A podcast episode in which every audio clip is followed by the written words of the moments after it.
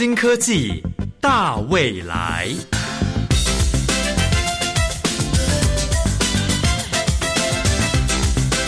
科技的进步让你看得见未来，深入浅出的介绍让你听得懂科技。欢迎收听由谢若楠制作、吴宜佳主持的《新科技大未来》。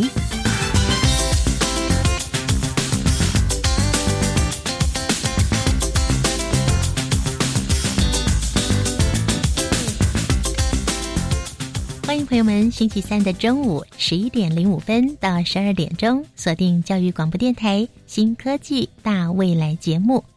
您知道，每一年在法国巴黎，甚至欧美先进国家呢，都会举办一些大型的服装展或是走秀，这是非常吸睛的。但是呢，这跟一般人距离稍微遥远了一些。不过，如果是提到每天穿在我们身上的服装，大家就肯定觉得那是我们的民生必需品喽。那你知道一件服装，不论是衣服、裤子或是裙子，怎么制作吗？过去传统的方式，必须要经过设计、打样、剪裁、缝纫。而今天我们新科技大未来节目呢，要介绍给大家一个崭新的服装制作方式，它结合了科技与人性化的需求。这是由辅仁大学织品系黄莹佳助理教授所研发出来的立体雕塑模服装之制作方法以及系统，荣获了科技部二零一八未来科技展未来突破奖，并且呢已经取得了发明专利喽。首先，请朋友们进入我们今天的第一个单元，创意嗨一点，哇哦！欢迎收听《创意嗨一点》，我是修红。在台湾，平均每一千两百六十三个新生儿当中，就有一个糖宝宝。唐氏症患者大多因为染色体异常，使得他们有着比较特殊的外表特征，身材可能比较矮小，或是发展迟缓。糖宝宝的肌肉张力通常比较低，在进行运动休闲活动时，容易感到疲累或是不舒服。为了协助糖宝宝，辅仁大学织品服装学系黄英佳助理教授与台北科技大学电子工程系李仁贵教授和中华民国唐氏症基金会合作，为唐氏症患者设计出一款运动智能服，帮助不同年龄层的糖宝宝从事休闲活动，也让糖宝宝有机会站上台展现自我。今天创意嗨一点单元，我们很开心邀请到中华民国唐氏症基金会公益行销处副执行长周美汝小姐来和我们分享这款智能服务对糖宝宝带来的帮助，以及全国第一次糖宝宝在伸展台上展现自我走秀的创意。各位听众朋友，大家好。唐氏症基金会成立二十一年来，为唐宝宝提供早期疗愈及才艺训练，也安排家长团体。在这过程中，有没有发现唐宝宝进行活动或是运动时，会碰到哪些问题呢？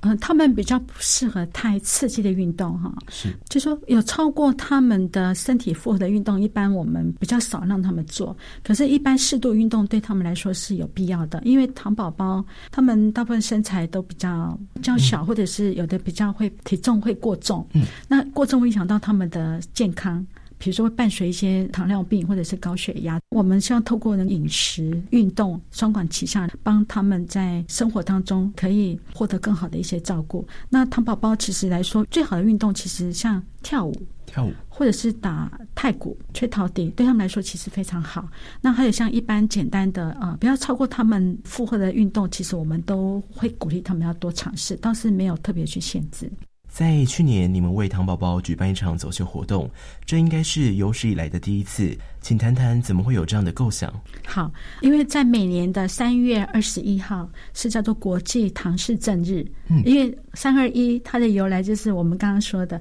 第二十一对染色体多了一条，所以叫三二一。那在这一天呢？呃，三二一这一天，或者在稍早前，在全世界大概有将近三十五个国家，他们会办各种不同的活动，是有的会办彩街，有的可能是办路跑，那有的可能就是办一些呃不同的活动来庆祝三二一。那在台湾，我们已经连续很多年都办个呃不同的，我们有办过路跑啊，有办过健走，还有办过一些音乐会的活动。那去年是刚好接近满二十周年，我们就在想。怎么样可以结合三二一这样一个节庆哈，让孩孩子们来个不一样的，我们想要玩一点不一样，我们叫做玩。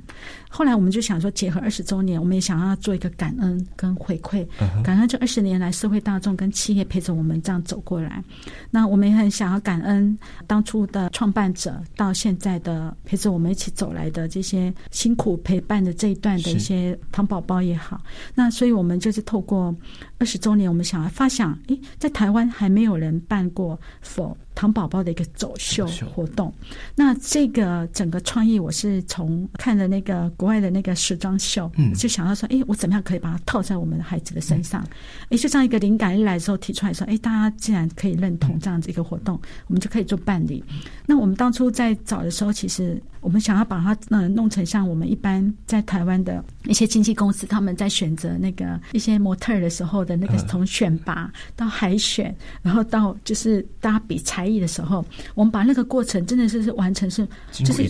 整个对整个过程，我们就是仿这套模式在做，而且我们找了台湾最有名的一家经纪公司，专门办模模特训练经纪公司来担任我们的秀导，还有帮我们做选拔之类的哈。我们从五十几位报名里面，我们选出来了十四位，这十四位我们有分成三组，三个年龄层，一个叫做小小堂，另外一个叫做青年堂，然后另外再一个老的叫做是老。老唐就是年纪比较大的，那我们透过这十四位过程当中，我们就经过三个月的训练，走那个伸展台，因为我们是一个月训练两次，家长有的还从台中、从高雄特别带的孩子上来，因为他们觉得是一种光荣，也是一种陪伴孩子的过程，而且这在台湾是完全是不一样的。那当初怎么会想和辅仁大学的黄老师合作呢？就是也被拒绝过很多次，后来就找到了辅仁大学。的黄英佳老师，黄英佳老师，哎，他就听了我们讲了我们所有的过程故事之后，他就很感动。他说：“没问题，我可以全力的支持我们，然后帮我们做出我们需要我们孩子的，是我们孩子穿的衣服。”对所以其实这样走秀，它跟一般的时尚走秀不太一样，因为糖宝宝们在台上穿的不是时装，而是一种就是辅仁大学黄老师设计出来一种智能的运动服。对，完全不一样。而且我们想要颠覆，我们一般想说，哎，穿漂亮衣服就可以了。后来跟黄老师。谈的过程当中，老师跟我们说：“哎，你们要不要来一场不一样的一个时装秀？”那我们就想说：“哎，穿那个运动服、机能衣怎么走伸展台？”后来老师有跟我们解释说，哈可以怎么做设计的时候，我们眼睛一亮，觉得：“哎，这个就是我们要做的。”然后对我们那种感觉，然后我们也希望办一场与众不同的一个走秀活动。那透过黄老师带领的一些团队，还有像那他们的院长的一个支持之下，哎，我们就产生了这样的一个火花。那我们呃，希望透过这个走秀活动，创造出一个属于糖宝宝的生产台，也让台湾的企业跟社会大众可以看到不一样的一个糖宝宝的另外一面。对对，而且这个机能衣我觉得很棒的是，它的那个功能性非常的强，因为它强调有那个所谓的 GPS 功能，嗯，然后还有排汗，还有控制温度。好像是会随着我们人体的那个温度会去做不同的一个调整，好，然后它还有那个 SOS 的那个警报求救系统，对求救系统。那最重要是除了这些功能之外呢，我们结合我们的家长，就是杜老师杜忠告杜老师他的字画，我们结合三个元素：有爱、欢喜、乐有余，放在这个技能衣上面，就是一个标章。对，也在走秀过程中是去强调对，然后呃，透过因为有爱、欢喜、乐有余，然后放在那个黄老师他们设计的这个衣服上面，展现出来就是我们刚刚一直强调力跟美、力与美这样的一个结合。是这一款按照不同年龄层设计的智能运动服，对糖宝宝带来哪一些帮助？他们的接受度呢？孩子们穿上这个衣服，呃，我听到了孩子给我回馈，跟家长回馈，其实都是非常的正向。他们这样机能衣其实蛮好的，然后也很感谢，就是黄老师有这样的一个想法，然后套用在这我们这次活动上面。但是这个机能衣，我们一般就是我们最主要是在生长台当天，我们是希望透过孩子们穿出来之外，我们希望可以社会大众是可以把这个衣服是可以购买回去。除了购买这个机能衣之外，也可以赞助基金会。那在机能衣里面，就算我们没办法穿，可是，呃，只要身材合适，你穿上去它，因为我们有个捐款人，后来真的有买了那个黄老师他们设计这个机能衣，他回馈给我们是说，呃，在夏天穿的时候是非常凉爽，它不会贴不会贴住我们的身体。然后另外就是我们刚刚有提到，就是嗯，它有那个求救讯号。对，他说，当他好像跌倒的时候，哎，那个就可以发出就发出那个讯号出来。嗯，我是没有穿过，但是我听他讲，我觉得哇，好神奇哦。嗯，对，这个机能衣它还有做呃所谓的运动型的，那你只要穿上它，比如说像家里如果有老人，你让他穿上去外面运动的时候，你可以知道，哎，今天我的爸爸妈妈今天到哪边去做运动，因为它有那个 GPS 功能，然后再来如果他跌倒的话，它有那个求救的讯号，是可以让我们很快去吸收到的。我们这边要鼓励一下听众朋友参考一下这个技能衣，因为其实它不只是对糖宝宝有帮助，其实一般的人去购买这个技能衣，因为有一个义卖的活动。对这个技能衣对我们来说，我觉得不仅是帮助糖宝宝的家庭，也让我们购买者也知道说，哎，原来做公益也是可以透过不同的方式，就回馈基金会之外，就是说，我觉得这个技能衣跟一般的技能衣是不太一样的。对，而且你是要做公益，那我觉得我蛮很很很谢谢黄英佳老师跟那个他所带领的团队，对我们基金会这样子的一个贡献。那其实呃，这个今年的询问度也是蛮大的。嗯，谢谢副执行长，谢谢。今天副执行长和我们提到这款智能运动服对糖宝宝带来的帮助，而他在制作上又运用了哪些技术，在未来可以有怎么样的应用呢？下段节目中，黄英佳助理教授将为各位听众朋友带来更详细的介绍。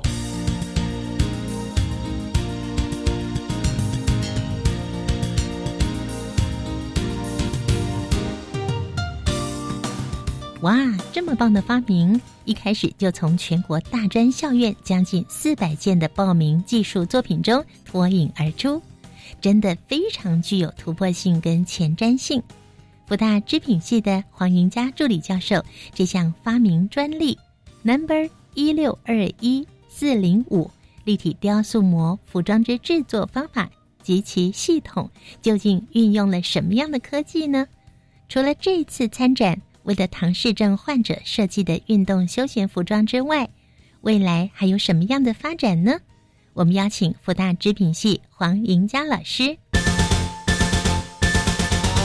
黄老师你好，嗨，宜佳。首先呢，我们请黄老师来为我们听众朋友介绍您的这个立体雕塑服装的制作方法跟它的系统，这是一个什么样的发明呢？它其实呢，主要是希望设计师不要用平面的来想衣服跟衣服的版型，而是以一个我好像是园丁的方式。如果今天有一棵树在我前面，我会希望把它雕成什么样的样子？有一点像是牙医师今天在帮我们做假牙的时候，牙医师其实手上拿的那个钻子，其实就是雕塑的一个方式，跟园丁手上拿的那个呃剪刀是一样的方式。那我们会希希望说，设计师要很有创意，那可不可以有一个很有创意的方法来帮他实现他的想法？这个就是一个协助他实现设计的方法。那目前运用在哪些方面呢？嗯，目前的这个技术呢，我们有把它应用在不同的服装的系列里面。其中一个呢，就是为了唐氏症做智慧运动服的这个服装的系列。那也希望能透过这样的技术，让呃唐氏症的患者在穿的时候既漂亮、版型很舒适，然后也让他觉得，哎，穿着它去从事相关的活动是一件很开心的事。那另外一个族群又是什么呢？除了唐氏症以外，嗯，其实我们有把它用在呃不同的地方。第一个是毛衣的设计，虽然说台湾现在最近的呃天气冷的冷天越来越少，但是在毛衣上面其实蛮常用到的特殊的打版的技巧，我们有把它用在毛衣上，那也有用在。老人的智慧衣上面，因为其实老人家有很多的细节是他不愿意把科技的东西加进来衣服，比方他会说：“诶，我心脏有支架，诶，那我我可以穿智慧衣吗？或是我我有一些酸痛，智慧衣有没有办法帮我？”舒缓我的酸痛，所以嗯，希望他在穿这个衣服的时候，他会觉得好像跟他平常穿的那一件棉质的上衣是一样的舒服。嗯，那能帮我们听众朋友特别针对立体雕塑，嗯，特别讲一下这是什么吗？嗯，它其实是主要是用来实现设计师的方法，很像我们在捏那个纸粘土。通常我们会先想好我们要做什么，或我们一边捏捏捏，那这个呃作品就完成。可是原本在做服装打版的，或是在做服装构成的方法，其实是平面，然后用我先画对，然后才用车缝的方法把它构成。那我们希望让设计师好像有多了一个新的帮手的方法，让他能够想做什么，他就能够做什么。透过手啊或者眼睛一同来创造一个空间，服装里面的空间。听起来好神奇哦。嗯 那跟那个三 D 列印有关系吗？嗯，其实主要是说借由三 D 列印像这样子的技术，可以让设计师在做比较小比例尺，比方说公仔大小的服装的模型的时候，他也不用太担心。他可能今天我是设计团队在台湾，可是我今天的客人可能是在美国，那就让美国的客人拿这个东西去三 D 列印咖啡厅。印一个，你就会发现哦，原来这跟我在台湾的设计师画的东西是一样，所以它可以减少在传递上的时间跟金钱。嗯，所以老师的这项发明哦，已经申请专利了。它是立体雕塑服装的制作方法跟它的系统。老师刚刚有讲到几个比较专业的名词啊，什么打样啊、那些的哈，那那是指什么呢？嗯，其实我们在呃把衣服这个产品卖到客人的手上之前，我们都会来来回回的去确认。在英文它叫 sample，如果是日文它可能叫三布鲁，有一点像是我们如何先做一个东西来看看它是不是符合我我们对产品或衣服这件细节的要求。所以其实它在整个生产的或制作服装设计的过程里，它是最耗费我们的资源的。这个叫做打样嘛，对不对？那您的这个设计就是用一个比较特殊的方式去打样，跟以前传统不一样吗？对。这次获奖的作品特别跟唐氏症基金会以及台北科技大学电子工程系的李仁贵教授共同合作，为十二岁、二十二岁以及三十二岁唐氏症的男性来设计智能运动服。跟我们分享一下这样的合作是怎么开始的。主要是说，唐氏症基金会那边呢，他们也经营了二十年，要做感恩时尚庆祝的活动。然后我觉得，诶很有意义，能够帮助罕见疾病的患者，尤其像唐氏症的患者，有有一些机会可以帮助他们，我觉得蛮好的。再另外一件事情是，刚好也认识了李仁贵老师。才想说，诶，如果我能够透过这个方式来做一个适合唐氏症穿的智慧衣，不知道它会长什么样子。因为目前在全世界的文献上都还找不到专门为了唐氏症患者去做智慧衣的这件事，所以我才突发奇想提出了这个，把他们两个单位都吓坏了。哦，这是历史的第一耶。嗯，我觉得，嗯，应该说大家不觉得好像呃某一。个族群，我们需要特别为了他们做些什么？可是去了解之后才发现，其实我觉得也鼓励大家可以多多给像这样子的基金会一些支持，因为我发现，其实像唐氏症基金会这么知名的单位了，他们为唐氏症患者做了这么多事，但他们在很多的经营、跟募款、跟资源上。相较我们一般人还是很缺乏，所以其实我觉得可以把设计的能力为了这群人，让他们的生活过得很好。我反而觉得，诶，我父母过去二十年投资我的，好像还蛮蛮对社会有一些帮助的。这样子，将您的所学不仅是贡献在教学上，嗯，也贡献给在社会需要的人。是你刚提到说，一般人不会想到说给这些特殊族群的人设计什么衣服啊，什么他的专用品呐。嗯，但是呢，您却为了唐氏症的不同年龄层，像十二岁、二十二岁跟三十二岁的男性，特别是男性哦，设计运动服装。我很好奇，为什么挑这三个年龄层呢？嗯，其实刚也是刚好的机会，因为呃，我们在为他呃。为我们的衣服找到使用者的时候，有请唐氏症基金会协助我们去找适当的人选。刚好他们在这个感恩庆祝的活动里面呢，有三位在台上表现的很好的使用者是这三个年纪。那所以才想说，呃，当时伊林也愿意，伊林的模特公司也愿意请那个钱帅军跟另外一位一同来走秀。所以希望说，模特他们不是只有很很美而已，其实他们也是为了这个活动付出很多。那这三位刚好有受到了伊呃伊犁模特公司的训练，在台上走秀，所以我想说，哎，何不借力使力，就以他们三个的生活的需要作为设计的对象？因为十二岁大概就是一个比较大的小朋友，嗯，可是到了三十二岁，其实我们会给他一个小的词句，叫老唐，就是年纪比较长的唐氏症的患者。那他面临到就是他三十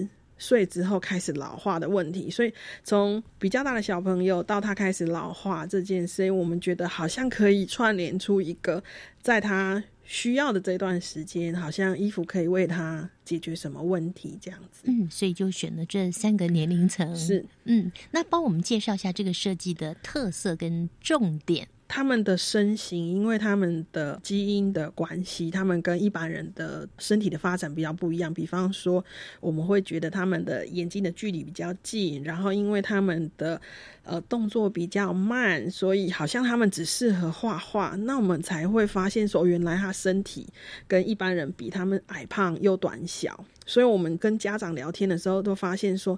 他要找一件适合的运动服很困难，因为比较矮胖。穿得下的都很长，家长只能后续加工比较长的剪掉，嗯，看起来他们都不是那么的体面，所以我就想，那换一个方式，好的，让他们很体面。再来是他们其实很会画画，可是，在手指上没有那么巧，或是在身体上跟一般的小同年龄的小朋友比，大概至少学龄大概慢了三到五年，嗯，这样子，所以也让他容易操作这件事情。所以容易操作，我们就去观察他，呃，行行动上，发现说原来在前面的肢体核心躯干的部分，这个尤其在腰围的附近是他们容易摸得到的。那他摸得到。他也会有安全感，不会一天到晚觉得好像这个东西背在后面，觉得嗯，好像等一下就要掉了这样子。嗯那再回去看，也是从他的生活的活动的形态，比如说他们会走路，嗯，有一些简单的运动，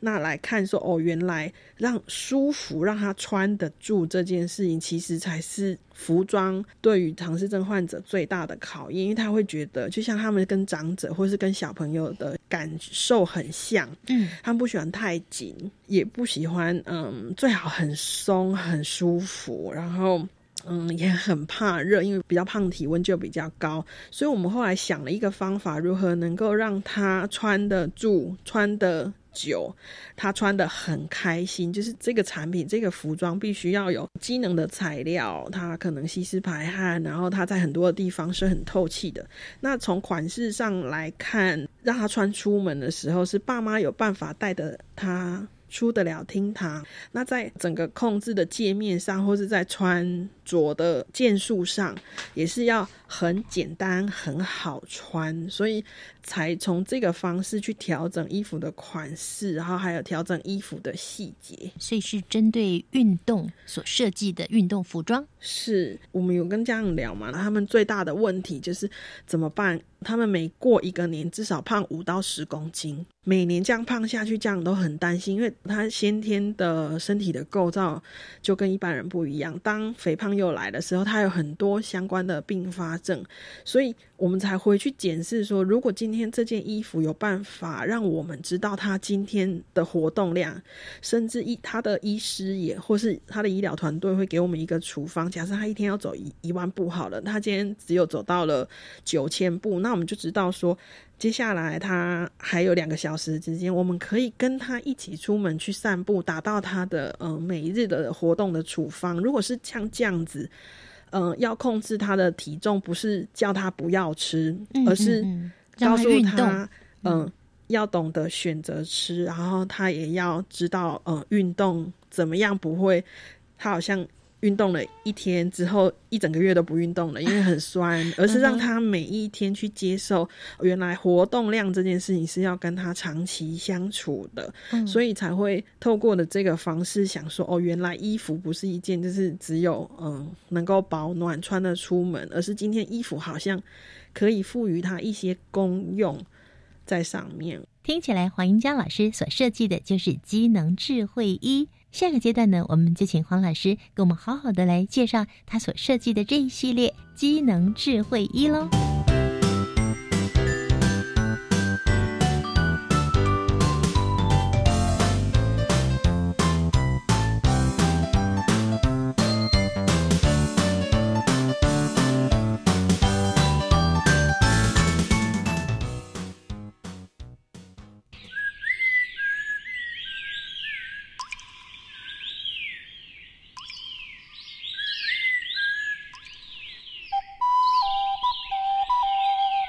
大自然是最能启发人心、最迷人的教室。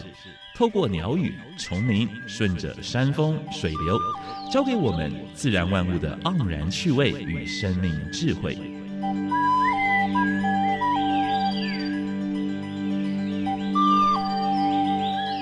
走过来，走过来，仔细听，仔细听，自然有意思。亲爱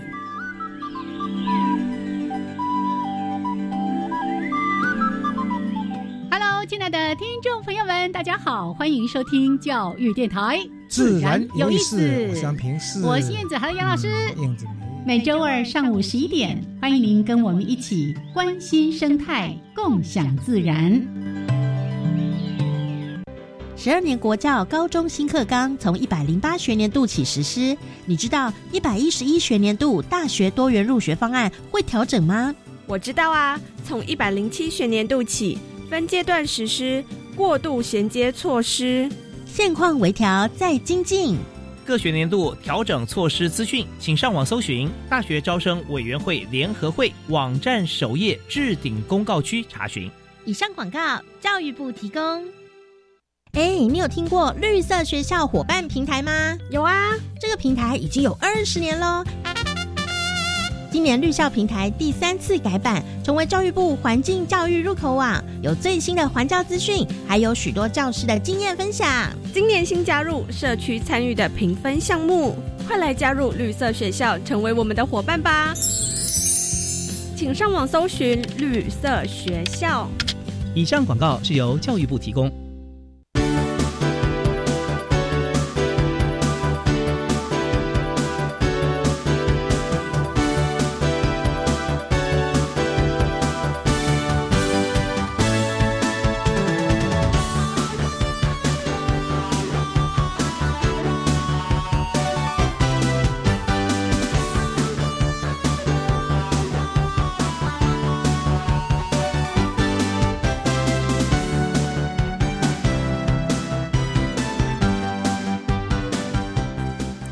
今天我给各位介绍的是荣获二零一八未来科技突破奖的立体雕塑服装的制作方法跟系统，邀请的这位发明人，辅仁大学织品服装学系黄莹佳助理教授。这次获奖的作品特别跟唐氏症基金会以及台北科技大学电子工程系的李仁贵教授共同合作，为十二岁、二十二岁以及三十二岁唐氏症的男性来设计智能运动服。我们先从十二岁的这个小朋友上衣，呃，我觉得很特别哦。如果听众朋友可以上网的话，应该也可以看得到哈。他的上衣有个特别的设计，它的拉链不是直直拉上来，是有点弧度的拉上来。那这个设计的特别点是为了什么呢？这个拉链其实它主要想要克服一件事情，就是大家都会觉得。智慧衣就是很丑、很紧、不好穿。然后我我只要这个活动结束之后，我一定要赶快把它换掉。可是我们发现是，只要配到对的东西，像我们的呃赞助的这个合作的厂商叫肯青，他是主要做拉链的，他就会说：“哎，何不试试看双头的拉链，不对称的剪裁？那他其实不一定要把外套脱了，他才能够走路、爬楼梯、提东西。他其实只要把拉链做一个适当的调整，它领口的地方会舒服，走路的地方也有活动的分量。所以其实，在很多小细节、一些配件的使用，我们都从厂商那里得到很好的支持。像是它这件智慧衣的最外层，其实。当时我们跟唐氏症的患者讨论的时候，会觉得小朋友最怕好多层，嗯嗯，他会忘东忘西。可是如果这件外套我们是用防风、防水、透湿的布料，就是水汽进，很像大家所知的 Gore-Tex。嗯，Otex 是一个知名的名牌，对，它就是一个防水的薄膜。那我们也用类似像这样的材质，是台湾的厂商开发出来很好的材质，然后让它是一个风衣可以兼雨衣。可是它在很多的细节上会让我们觉得，哇，原来唐诗镇的小朋友出门可以穿的很潮、很漂亮，甚至我们从背影看根本看不出来，原来他是一个唐氏症的患者。嗯，就非常亮眼。是。是，嗯，那您说这里面有机能，包括什么样的机能呢？除了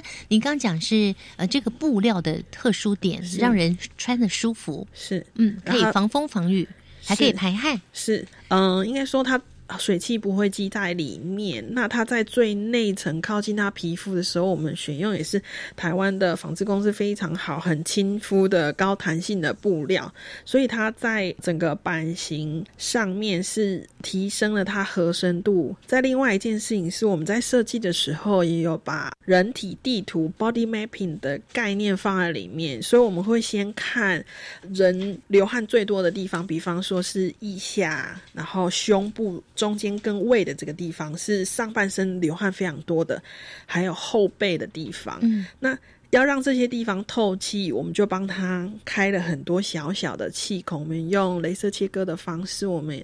加了很多呃网布的一个洞一个洞这样子，嗯。但是这些洞是开在有意义的地方，嗯嗯哦嗯，不是整件，不是整件，像 polo 衫的话，它是整件都有，好像一个小洞一个小洞，是，嗯。所以就是我们让这个衣服是有功能的，然后再让它很多地方是它可以按照它的需要来调节。比方说雨衣，它如果今天是跟下比较大的雨的时候，它可以调节这个袖子的长度。如果说呃今天的雨，或是今天他穿的只是防风的用途的时候，他就可以收到一个他觉得他适合的宽度这样子。嗯嗯，哇，这是上衣，嗯那还有一个是裤头上，我发现他的裤头上有一个，我用目视的，好像嗯是五到八公分的装置，嗯嗯。那是做什么用的呢？这个东西呢，结构上它叫做控制器，那它其实里面放了很多的元件，包含蓝牙。这个东西可以跟手机连接，它使用手机的行动电源其实就可以了。它可以用手机来操控，如果它没有带手机也没关系，它可以直接按这个按钮。通常在比较极端的天气，像是现在天气很冷的时候，我们就会。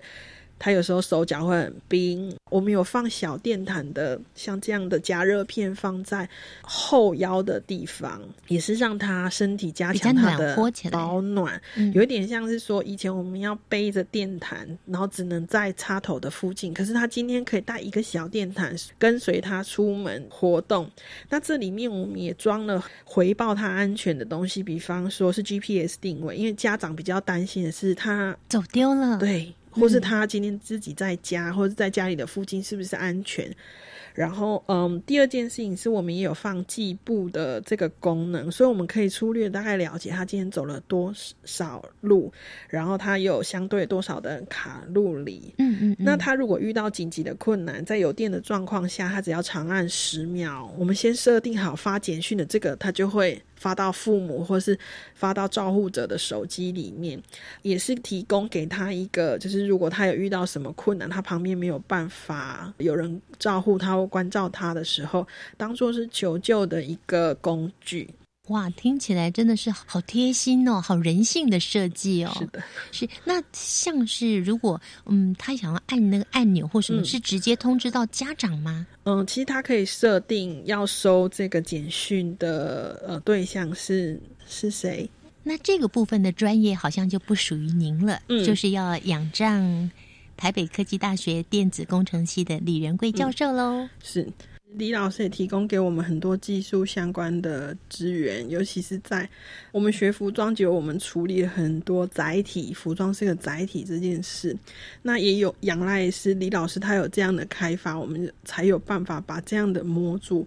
放进来，那让衣服的这个东西产品提升它的价值，也可以解决使用者的问题。嗯，那那个装置小小的，就是不占空间，其实它只有二十二克，不含电池的话，哦，行动二十二克还蛮轻的，非常非常的轻。因为我们现在在用到的模组大概都会到一百多克，甚至两百克。嗯嗯嗯，那像这样特殊的使用者，其实最好的一个东西就是几乎忘了它的存在，嗯很轻，然后很跟一般。的产品没有什么两样。其实，在唐氏症的患者在使用的时候，接受度会蛮高的。是，但是当要洗衣服的时候，这个装置就要拿起来了。嗯，其实它在整个封包都是防水的封包，是防水的，是防水的封包，它有很多的专利，比方说这是一条可以水洗的线，连 LED 现在都可以水洗的，只是电池当然行动电源不能放下去洗。嗯嗯嗯，哇！刚刚介绍的是给十二岁的哦男同学、男同学、男学生啊，男孩子们他们的这个上衣跟他的裤子的设计。我刚刚只是讲到裤头上的这个特别装置啊，那他在整个裤身上有没有什么特别设计呢？嗯，其实因为他的身体比较短小，我们知道说胖到一定的程度的时候，大腿的根部其实都会互相的摩擦，所以我们在选择版型跟呃抗摩擦的材料的时候，希望能够让这一件裤子陪它再久一点。嗯，所以呃有选择抗呃耐磨的。针织的布料，然后在版型上也会让它在裤裆的地方是有比较好的分量，活动的分量是够的。所以像其实他们穿这件，如果是去打跆拳道，嗯，把脚举到就是眼睛这么高，其实它在活动分量上都是非常好的，可以当跆拳道的衣服哎，是 它其实它可以把两脚伸展的角度是比较广的。布料是可以应付，还有版型可以应付这件事。其实现在大家都在谈如何可以一起来照顾像这样需要长期照护的对象。爸妈会很担心说，如果有一天我走了，他们怎么办？嗯，所以其实很多时候简讯不一定是发给爸爸妈妈，其实反而是发给邻居。有时候爸妈去上班了，希望有人可不可以帮我回家看一下我的小孩的时候，其实照顾他们的这些个案管理师啊、老师，其实都是蛮主要在受简讯的对象。嗯，他们没有。激动的，好像哇，这是一个很特别的衣服。他们反而觉得哦，好，如果你要我穿，嗯，我觉得还不讨厌。我觉得这已经给我们很好的成就感了。嗯嗯，因为他的表达能力也没有这么好，但是他没有拒绝穿，他愿意穿，就已经是很棒了。黄老师已经帮我们介绍的这项发明啊，运用在十二岁的唐氏症的孩子身上，有符合二十二岁跟三十二岁的嘛？我们会希望主要是在做呃生活自理的训练。因为他们离开了呃一般特殊教育的学校之后呢，其实他们会面临到就是他接下来的职业生涯，或他的他有没有呃生活的工作，或有没有地方可以去。所以其实训练他们把前面生活自理，比如说洗衣的能力啊，或是说穿衣的能力，他有办法自理他的生活。其实他对于他接下来衔接后面的工作跟生活的品质，都会是维持在一。一个比较好的水准。老师，为什么这个比较特别哦？就是上衣，然后短裤，还有一件类似单车的紧身裤。嗯。因为其实我觉得，呃，当他开始身体不是瘦的时候，就会希望男生最怕一件事情就是烧裆。当他呃熟悉不有摩擦，不舒服的时候，他就不愿意动。那天气热，如果没有一个好的包覆，也皮肤也很容易有一些疹子，或是说不够透气、不够卫生，或是有一些臭味。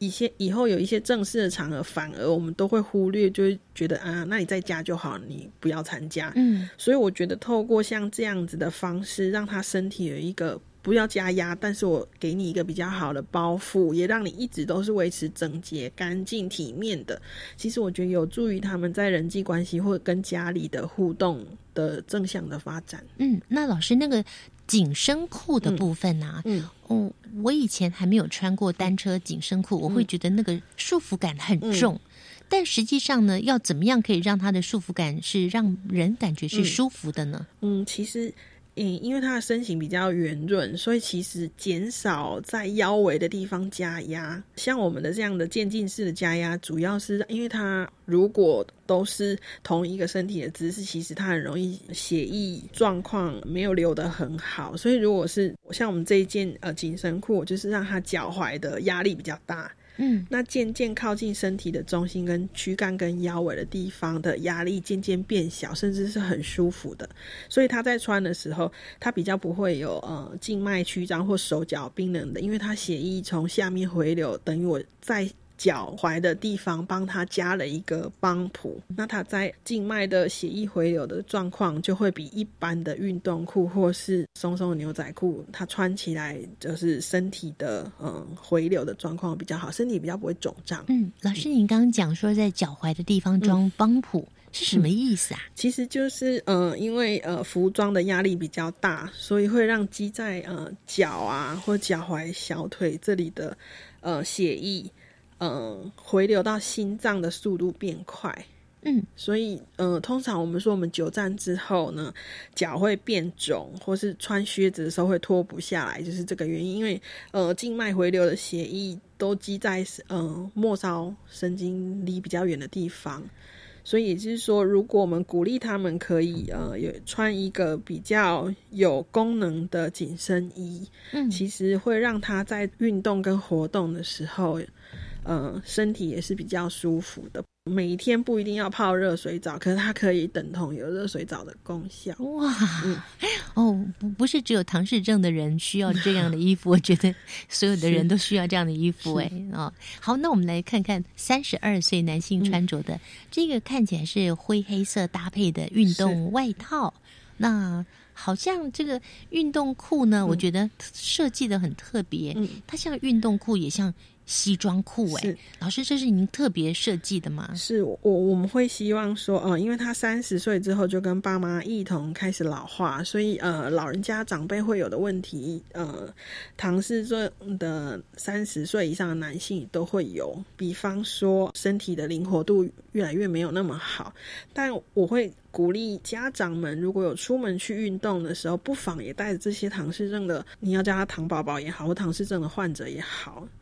嗯，像很多的家长，其实他们有很多运动的，比方说出国去打高尔夫球啦，或是去哪里运动。我觉得唐氏症患者很体面也是很重要。可是如果天气比较热的时候，他其实有一个背心能够让他穿着。那如果热的时候有可以呃多层次的可以这样穿。嗯，会让他在呃参与这些运动的时候，像是有防晒的功能。我觉得他们在参与运动跟家庭的生活都会有比较好的意愿。那另外一件事情就是，通常我们会觉得他不体面，或是嗯不适合出门。他可能是因为爸妈没空帮他烫，或是他没有没有能力去整理他的衣服，所以让他是一个正式的样子，但是是一个抗皱防皱的材。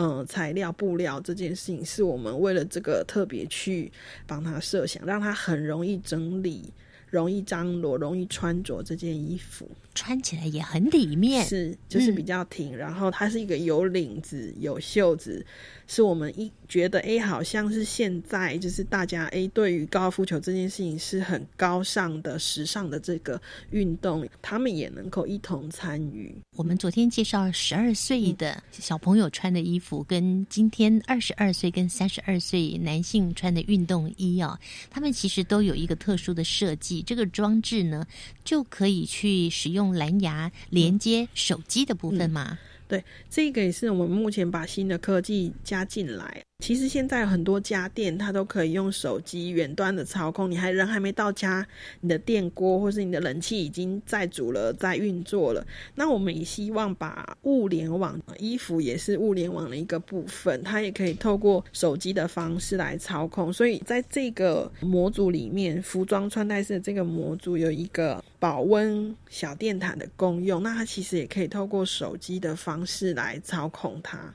所以三套都有，三个年龄层都有都有。哦，除了手机操控可以让身体的那个小电毯变暖之外，它也可以有。呃，它还有呃计步啊，然后它也有呃算卡路里，有 GPS 跟呃紧急求救发布讯号的这样的功能。哇，真的是智慧一耶！好，那其实这三种不同年龄层的服装设计呢，我感觉是非常讲究美感的，是啊，好像都觉得设计的像大师挥毫的图样哎。是，嗯，帮我们介绍一下这三种不同年龄层有三个不同的图案嘛？是，嗯，这三个图案呢，我们希望就是在年纪比较小的时候，就像十二岁的时候，他是每天都过得很喜乐。那当他到了二十几岁的时候，他是很知足的。然后到了三十几岁，他渐渐的进入了老年的生活，他是绰绰有余的。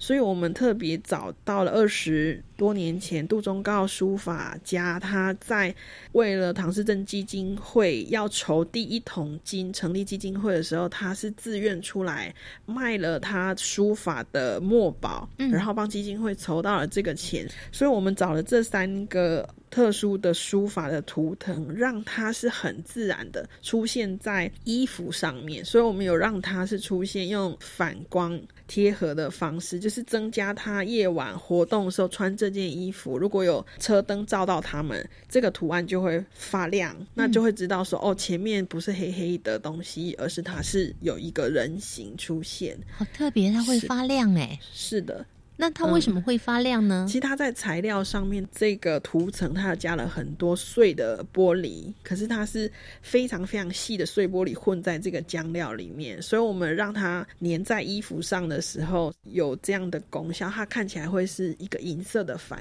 光。嗯，那老师洗一洗，它不就会掉了吗？现在的技术，台湾的厂商真的非常厉害。台湾在做这些服装的布料上面都有非常好的固色跟水洗的牢度。嗯，我不知道连玻璃都可以拿来 用在服装上哎。是的，哇对，所以其实透过像这样，我们整合新北地区主料、布料嘛，然后辅料还有相关的这些元件的厂商，其实我觉得整个新北市就是一个很好的宝库。嗯，所以运用在十二岁的男童的运动衣上面，它是一个“爱”字。是，嗯，那二十二岁呢是“喜”字，三十二岁呢是年年有余的“有余”两个字，但是他放的地方都不太一样哦。是嗯，我们希望就是不要让书法这件事情出现在衣服上非常的突兀，而是很自然的。所以我们把气孔打洞的这个东西排成了书法的字的形状，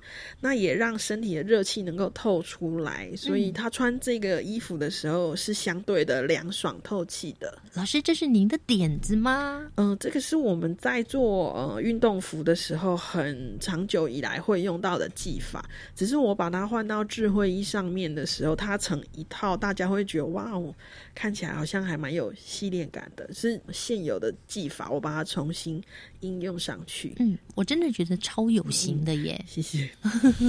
不仅仅是唐氏症的患者，他运用这样的服装，我想一般人呢也会非常喜欢这样的服装。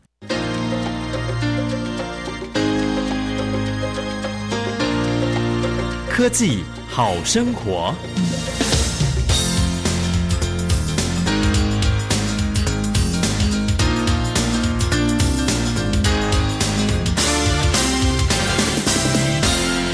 这已经申请专利的立体雕塑服装的制作方法跟系统，未来发展性是怎么样的呢？其实我们现在除了给这样特殊的患者有做以外，我们还做了很多是国家的选手，呃，也就是竞技运动员，他们出国去参加国际的大赛事的时候，我们也为了他做竞技运动服。我们发现说，运动员其实很辛苦，他花了很多的时间。可能在最后我们得牌的时候，我们才会认识他。但他成前的那一长串都没有人给他一个很好的衣服的照护，所以其实我们也系上也是希望，就是整个福大希望说，我们有福大医院，然后我们有医学系，我们有临床心理，我们有体育，然后我们有电子，我们有后面的大数据分析。透过衣服这件事，有没有办法是可以协助台湾的选手推他一把？让他得到世界的金牌。这个也是我们目前正在挑战的，也是希望说可以免费帮他们做，然后符合他们的需要，让他们穿出门去运动的时候，觉得诶，身为台湾的选手非常自豪。那您的意思就是说，像这样的一个发展，未来可以运用在运动员的身上，就是这一套吗？就像您帮唐氏症的患者所设计的衣服，还是说别的方式？运动员在衣服上的需要，他强度更激烈，他的机能更需要更强化他的运动的表现，所以他其实是两个非常极端的使用者。唐氏症的肌肉很弱，没有张力，他可能连控制他去运动啊，或是要鼓励他穿这个衣服去运动，就是他们的状况是使用者里相对很弱的。那竞技运动的运动员是在使用者里面非常强的，所以我我们。现在希望是说，不只有给一般人穿出门，因为其实一般人你现在去外面买的品牌都可以提供。是像这样极端的使用者，如果他有使用的需要，我们可以切合他们，了解他们的使用的需求，能够给他们最到位的服务。哇！而且老师，您是发心免费帮他们设计耶？其实我们有申请很多国家的案子在做，比方说科技部就给了我们很多在经费上的益助。那教育部它有很多的计划，希望我们能够协助运动员职业生涯变得更长、更发亮。所以其实我们也是透过了很多像这样国家的计划来协助我们解决经费的问题。哇，好棒哦！所以未来如果我们的选手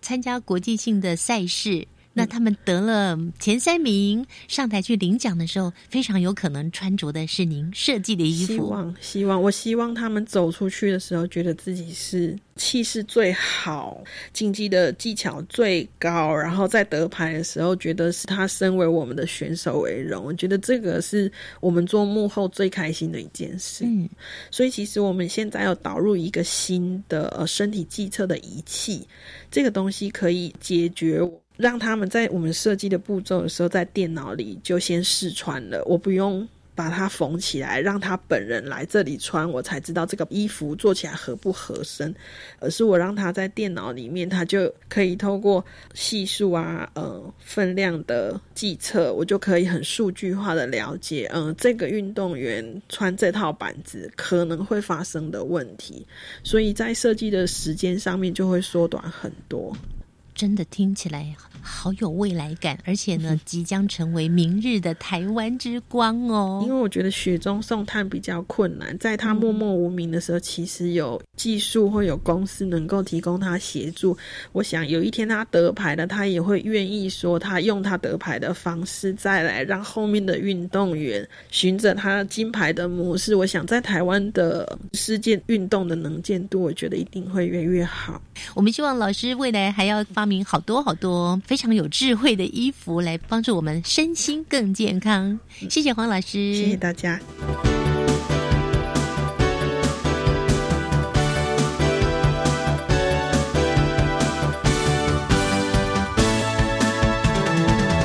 这次黄英江老师在未来科技展所展出的跨领域穿戴服饰，是以提升唐氏症使用者生活品质作为出发。结合了电子模组的新科技技术，像是蓝牙和手机应用程式连接，置入温度控制器、GPS 定位检测，还有跌倒紧急讯号发布、SOS 警报和计步器等，辅助糖宝宝生活自理训练和协助照护者监控，并且呢，透过了建筑模型三度空间的思维。发展出立体服装版型打版，减轻智慧穿戴服饰的重量，舒适贴身。未来辅仁大学织品服装学院将持续整合发展跨领域专业，特别是针对运动选手量身定制服装，让台湾选手穿着合身，并且提升机能的运动服，体面的站上国际舞台。甚至呢，透过大数据与创新设计来协助台湾传统的纺织产业转型，让未来生活更加美好。今天新科技大未来节目结束前，我们来听听下一周要上场的由教育部所推动的终身学习圈，其中的科技圈的介绍。教育部他把志同道合、推动社教工作相同的圈在一起，最希望的就是说，还是要有一个跨界的合作。本来就是可能科普圈只做这个圈子的事情，未来科普圈跟艺术圈、跟阅读圈、媒体素养学习圈，除了大家在推动自己的科普教育的时候，是不是也可以跨界的合作？下个星期三，我们将会邀请到二零一七、二零一八教育基金会终身学习圈的总召集人，居家基金会的周丽华副执行长来为我们介绍科技学习圈重要的活动。我们期待下星期三上午的十一点零五分，教育电台新科技大未来节目再会了，拜拜。